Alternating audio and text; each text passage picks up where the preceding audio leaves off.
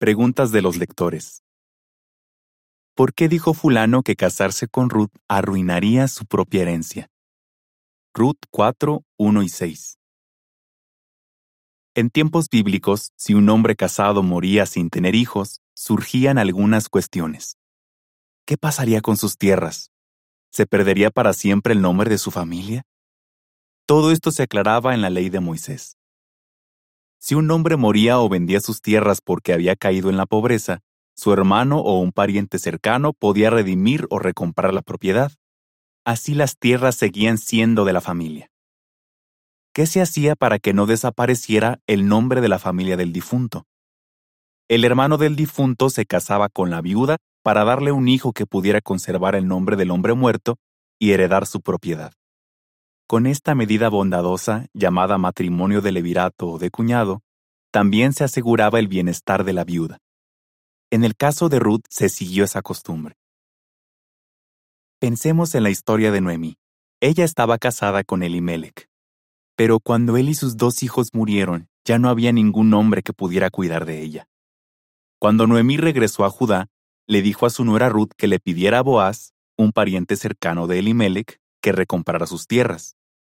Pero Boaz sabía que había un pariente más cercano y que por lo tanto tenía prioridad. A ese hombre la Biblia lo llama fulano. Al principio, fulano estuvo dispuesto a recomprar las tierras. Aunque sabía que eso le costaría dinero, también sabía que Noemí ya era muy mayor y no podría tener un hijo que heredara la propiedad de Elimelech. Esas tierras se incluirían en la herencia de fulano. Así que a primera vista parecía una buena inversión. Pero cuando fulano se dio cuenta de que tendría que casarse con Ruth, decidió renunciar al terreno. Dijo, No puedo recomprarlo, porque arruinaría mi propia herencia. Ruth 4, 5 y 6. ¿Por qué se echó para atrás?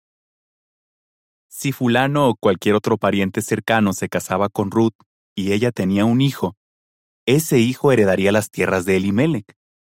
¿Cómo arruinaría eso la herencia de fulano? La Biblia no lo dice, pero veamos algunas posibilidades. Primero, fulano quizás pensó que sería una pérdida de dinero porque las tierras de Elimelech pasarían a ser del hijo de Ruth, no suyas. Segundo, tendría que mantener tanto a Noemí como a Ruth. Tercero, si Ruth y fulano tenían más hijos, esos hijos compartirían la herencia con los hijos de él. Cuarto, si fulano no tenía otros hijos, el que tuviera con Ruth heredaría tanto las tierras de Elimelech como las de fulano. Así que sus tierras acabarían en manos de un hijo que llevaría el nombre de Elimelech, no el suyo. Fulano no quiso arriesgar su herencia para ayudar a Noemí prefirió cederle esa responsabilidad a Boaz, que era el siguiente que tenía el derecho de hacer la recompra. Y Boaz accedió. ¿Por qué? Como él mismo dijo, para que el nombre del difunto permanezca sobre su herencia. Ruth 4:10 Por lo visto, lo que más le importaba a fulano era conservar su nombre y su herencia. ¡Qué egoísta! Pero todos sus esfuerzos no sirvieron para nada, pues su nombre cayó en el olvido. Además, perdió la oportunidad de recibir un gran honor que sí recibió Boaz, tener su nombre en la línea genealógica del Mesías, Jesucristo.